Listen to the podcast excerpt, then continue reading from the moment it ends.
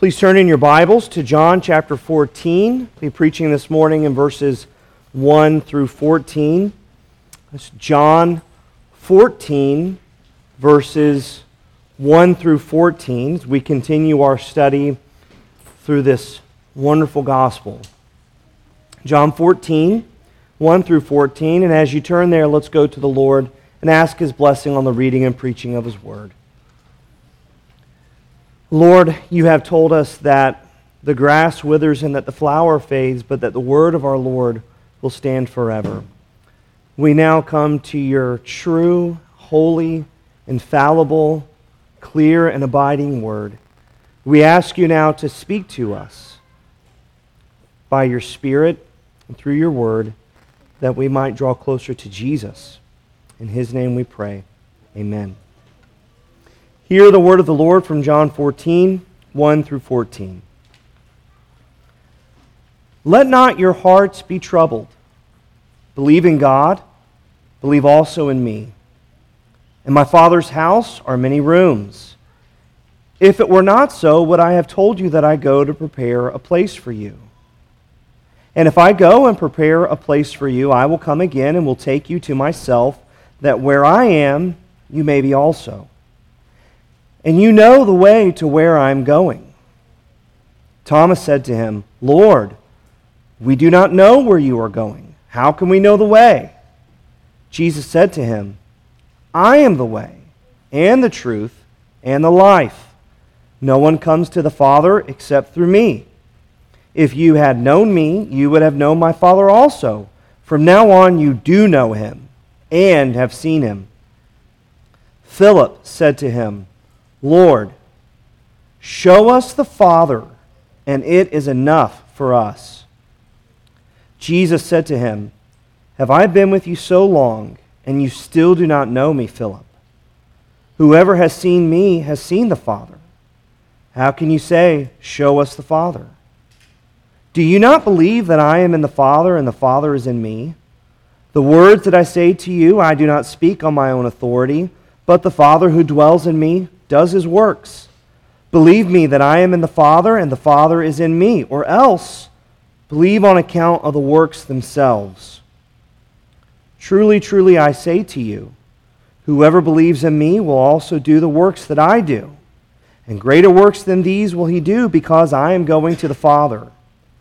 Whatever you ask in my name, this I will do, that the Father may be glorified in the Son. If you ask me anything in my name, I will do it. May God bless the reading of his holy, infallible word, and let his church say, Amen. It is impossible for you not to not think about something. I'm going to do a little test here and prove it to you. Prove that it is impossible for you not to not think about something. Are you ready? Don't think about a white snow capped mountain. Don't think about a sandy beach and blue waters. Don't think about a candy apple red 67 Corvette. You failed the test, didn't you? Each one of those times, you thought about exactly what I mentioned to you. And I thought about that as I studied this passage of Scripture. In verse 1, Jesus tells his disciples, he instructs his disciples, let not your hearts be troubled. Now, why would Jesus tell them this? Because their hearts were troubled. That's why he told them this. The hour for the cross has arrived. Jesus is headed there. He will be betrayed by Judas. He will be denied by Peter. He will suffer the shame and agony of the cross. And telling his disciples, let not your hearts be troubled, is a little like telling you, don't think about a 67 candy apple red Corvette. They can't do it. Let not your hearts be troubled. Are you kidding me, Jesus? You can tell us all you want not to let our hearts be troubled, but that won't change the way our hearts feel. or will it?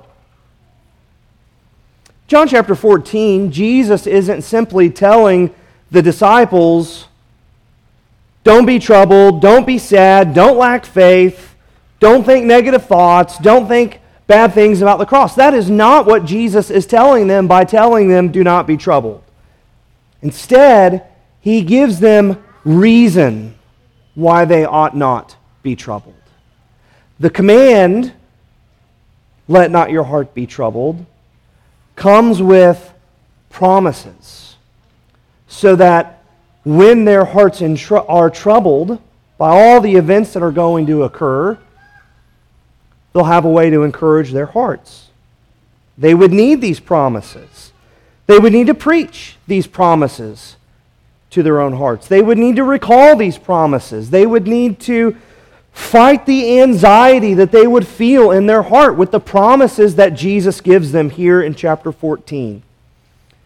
And Jesus tells them right here in verse 1, you notice that right there in verse 1 believe in God, believe also in me. What is Jesus saying? He's saying, You can take my promises to the bank, is what Jesus is saying.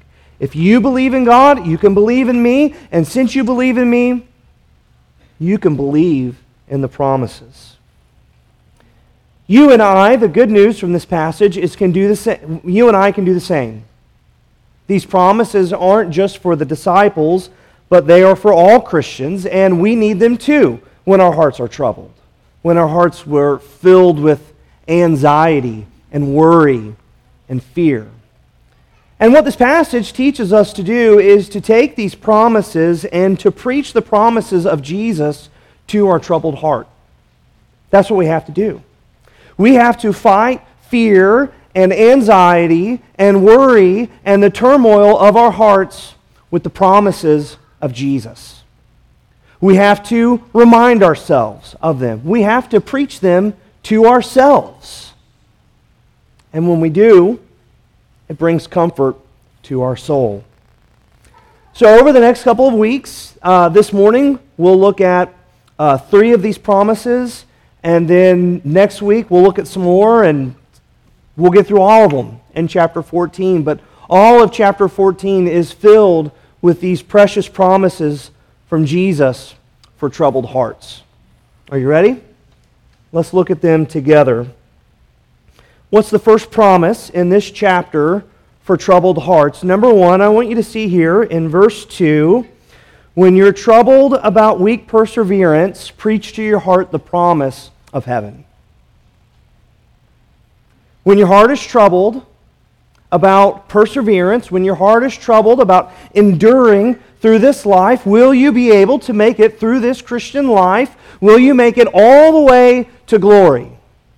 When your heart is troubled about that, you need to preach to your heart the promise of heaven. Look with me at verse 2. And I love that Jesus begins here in this passage. You know the verse, don't you?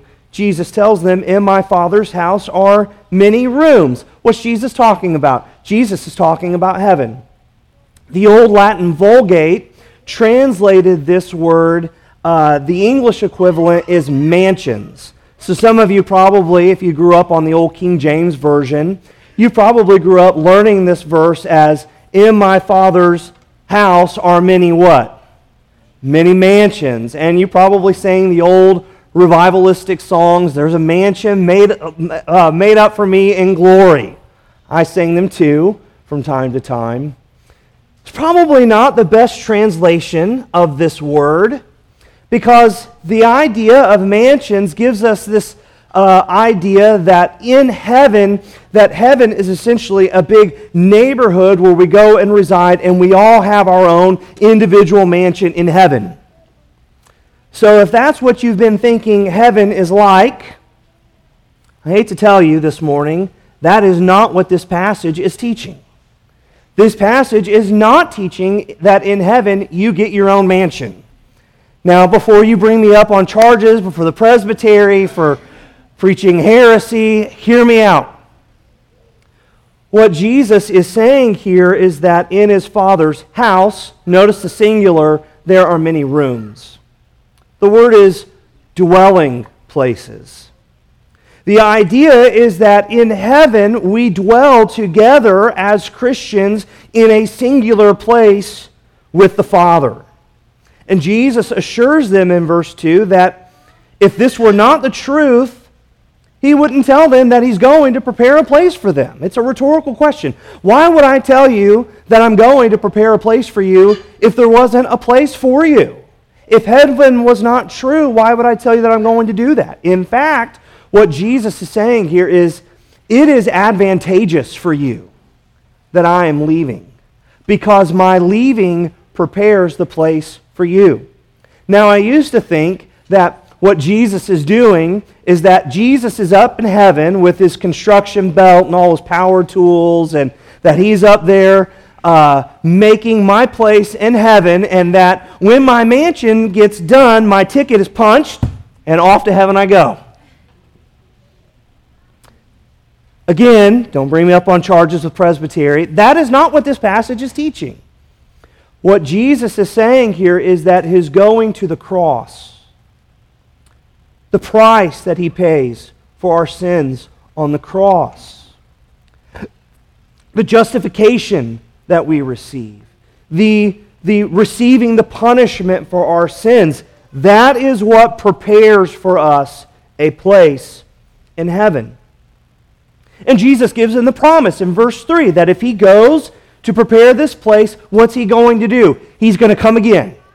There'll be another advent and, and Jesus will come again so that where he dwells, they can dwell too. I thought that was really interesting. Did you notice that? Jesus doesn't say in verse 3, I will come again and take you there to heaven. He does not say that. He doesn't say, I'll come again and take you to heaven. What's Jesus say? I will come again and take you where? To myself. That's what Jesus is saying to myself, that where I am, you may be also. That's the promise. The promise is heaven. It's not the promise of your own mansion, it is the promise of eternal fellowship with God the Father and God the Son. It is the promise that for eternity, you and I, if we are in Christ, we will dwell with Him.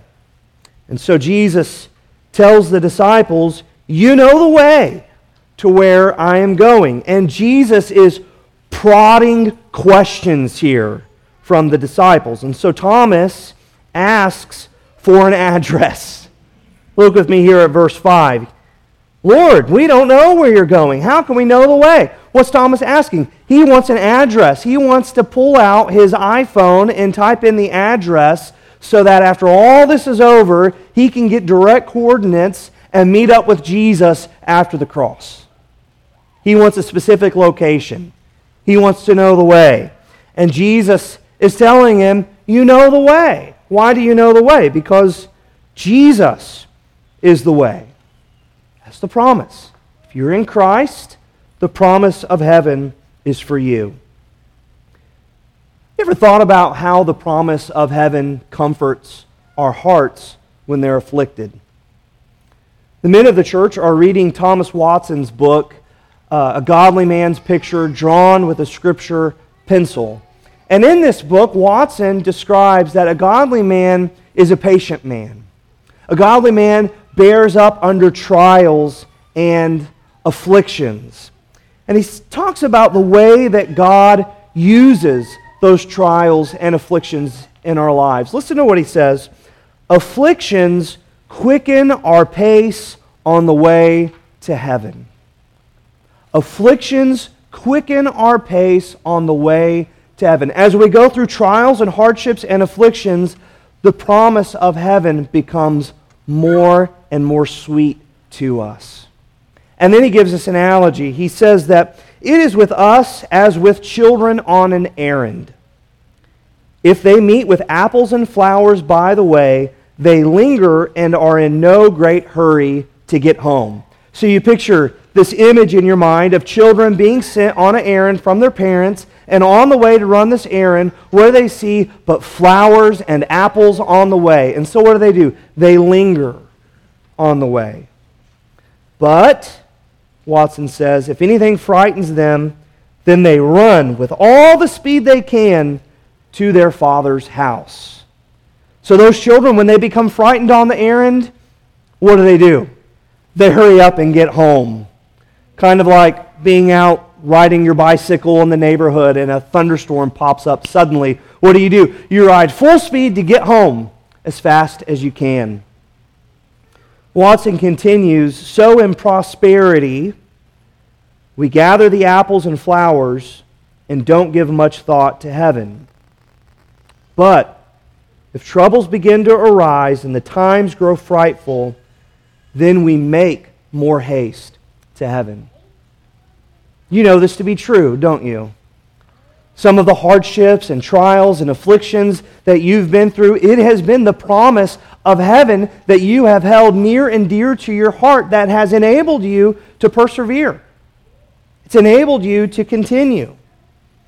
Watson says that this world is but a great inn where we stay a night or two and be gone. What madness it is to set our heart upon our inn as to forget our home. When your heart is troubled, you and I need to preach the promise of heaven to our heart. And of course, our culture lies to us about the way to heaven, doesn't it? Did you notice? That pretty much everyone believes in a heaven no matter what their creed, no matter what their religion, uh, even if they identify as you know no religion, most people believe in a heaven, and most people believe what that they're going there. And so our culture feeds into this lie about the way to heaven. That you can make your own way to heaven. You can find your own path to God. Or that all religions are going up different sides of the same mountain. Have you heard that one before?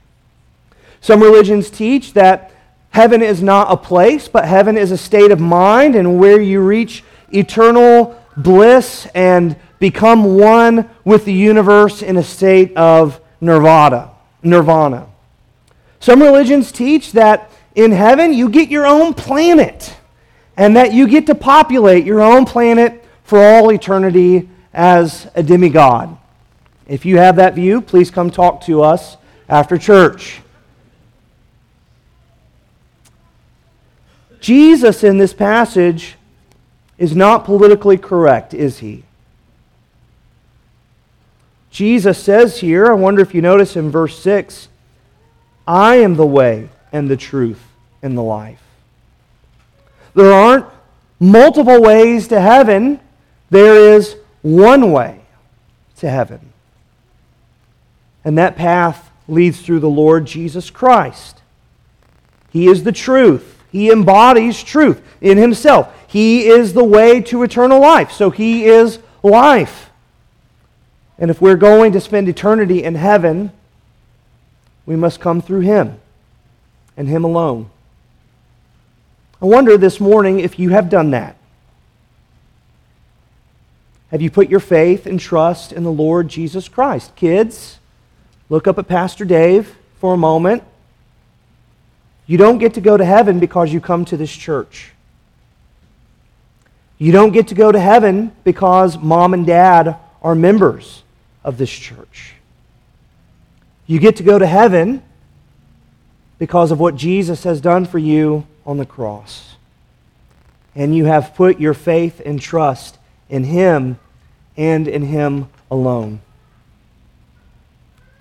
I wonder this morning if you have done that. Do you know that promise not just to be true for others, but do you know that promise to be true for you? Wonder this morning if you are going through hardships and afflictions in this journey in life. Have you met with unexpected difficulty?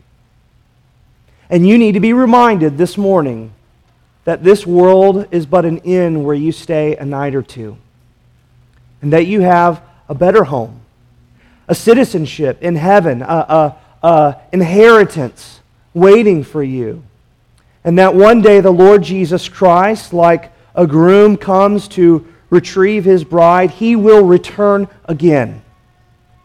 And he will gather his church, that his church might spend eternity with him in heaven. That's a precious promise for troubled hearts, isn't it? It's a promise that we need to preach to our hearts when they're troubled. What's the second promise for troubled hearts in this passage? Number two, I want you to look with me. When you're troubled by weak faith, preach to, the, preach to your heart the promise of sufficient revelation. I'll be honest with you, I couldn't think of better words to describe this. Try to think of a more clever way to describe this to you. Sufficient revelation. Pastor, what on earth are you talking about? Let me explain. What do I mean by sufficient revelation? I want you to see here the way that Jesus identifies himself and speaks of himself in the interaction between Jesus and Philip. And what Jesus is saying here is that he and He alone reveals the Father, and no other revelation is needed outside of Him. He's enough. He is sufficient. And when your faith is weak, when you feel like you need something more, Jesus will always be enough for you and for me. He and He alone is sufficient revelation for us. Let's look at this together. The exchange continues. Jesus says in verse 7 If you had known me, you would have known my Father also. From now on, you do know him and have seen him. So notice what Jesus is saying is that he's saying what? In his person, Jesus, Jesus himself, he reveals the Father. He is the revelation. And so, in order to know the Father, you must know Jesus. And so, Philip, in verse 8, look at his question of Jesus. Philip said to him, Lord, show us the Father, and it is enough for us. What's Philip asking for here in this passage? Philip is probably asking for a theophany. What's a theophany? It is a extraordinary, miraculous display of God's glory. Think Mount Sinai. Think Moses on Mount Sinai and the, the cloud and the smoke descending upon Mount Sinai and the voice of God declaring his law, shaking the earth and, and causing an earthquake and causing the mountain to shake and God's people running in fear because the holiness and the awesomeness and the glory of God has descended upon the mountain. A glory revealed so great and so awesome that when Moses came down from the mountain, his face radiated from beholding the presence of God. That's a theophany. And what Philip is probably asking for here in verse 8 is something like that. Jesus, you've given us these promises. You've told us not to be troubled. So give us a theophany to prove it. What's Jesus telling? Verse 9 Have I been with you so long, and you still do not know me, Philip? What's he saying? He's saying, Philip, you don't need a theophany. You don't need a miraculous display of God's glory to prove to you who I am because when you behold me, Philip, you behold the glory of God. Jesus is in himself the final and full and sufficient display of the glory of God. Jesus tells him in verse 9, Whoever has seen me has seen the Father. How can you say, Show us the Father? You don't even have to ask that, Philip. When you see me, you see the glory of the Father. You think about the prologue of John's Gospel, chapter 1, that Jesus, he came, that he's the eternal God who took on flesh, and he tabernacled among his people in God in the flesh, in his person, God coming down, condescending down to us. That's what Jesus did. And what does John say? We beheld him, the glory as of the only God, full of what? Grace and truth. What's Jesus saying here? He's saying that he is a sufficient revelation to answer every doubt. So he begins to unpack this a little bit more in verse 10. Do you not believe that I am in the Father and the Father is in me? In his person, what Jesus is saying. In his person, in his humanity, fully God and fully man, the Father is revealed. So when, to behold Christ is to behold the Father. God in the flesh is what Jesus is saying. Not only that, but in his words, look at verse 10.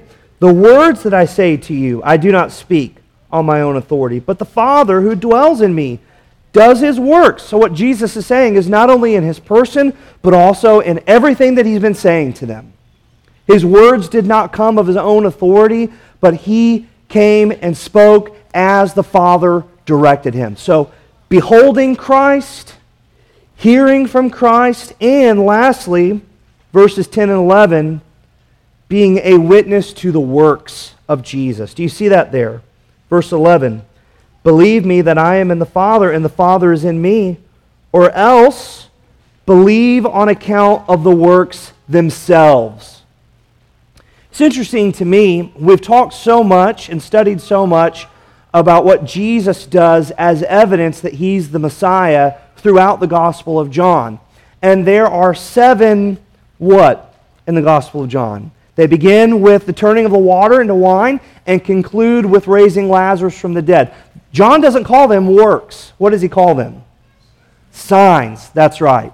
He calls them signs. They're like evidence in a trial where Jesus is proven to be the Messiah. And at the conclusion of his gospel, John calls upon the faith of those who are reading his gospel based on the evidence of the signs.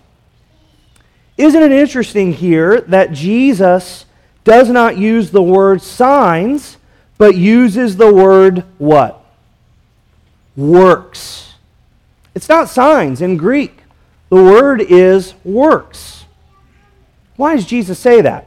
Well, all of Jesus' signs were part of his works, but not all of Jesus' works were signs in the technical sense. That makes sense? John gives us seven signs that Jesus is the Messiah. He's collected these signs and he's, he's giving theological significance to them and how Jesus fulfills all the promises of the Old Testament, how Jesus is the place of worship and, and how he reveals the Father through these signs. But that's not the only evidence that Jesus gave. Everything that Jesus did, every place that he went, every moment, every second of Jesus' time on earth, every work, Jesus is saying, revealed the Father to his disciples. Have you ever craved extra revelation from God? Have you ever gone through a, a, season in your life when you thought, Lord, it sure would be nice if you could give me a sign? We crave for that, don't we, when we go through hardship and difficulty? We might be praying about a difficult decision, and so hear people say sometimes they'll say things like, We put out a fleece before the Lord. Uh, if God does X, then we will do Y. I've heard about people through going through times of sickness in their family when death is imminent. They are grasping for a sign in nature that God is with them maybe a, a rainbow in heaven, in the sky, or I've even heard someone describe an animal that came to visit during the last days of a person's life. And they, they viewed that as a sign from God that everything was going to be okay. Can I tell you this morning, you and I don't need any extra signs the Lord Jesus Christ in himself and all that he has done. He is a full and sufficient revelation for us. We think that these theophanies, if we could command one from God, would instill great faith in us. It would just, it, it would answer all my objections, and then my faith would be unshakable. Notice what Jesus says to Philip here. He reprimands him, doesn't he, in verse 9? Have I been with you so long, and you still don't know me, Philip? Philip had been so close with Jesus, three years. He'd, he had seen Jesus, touched Jesus, heard Jesus, listened to Jesus, seen Jesus, saw his signs, heard his teachings, and he still lacked faith.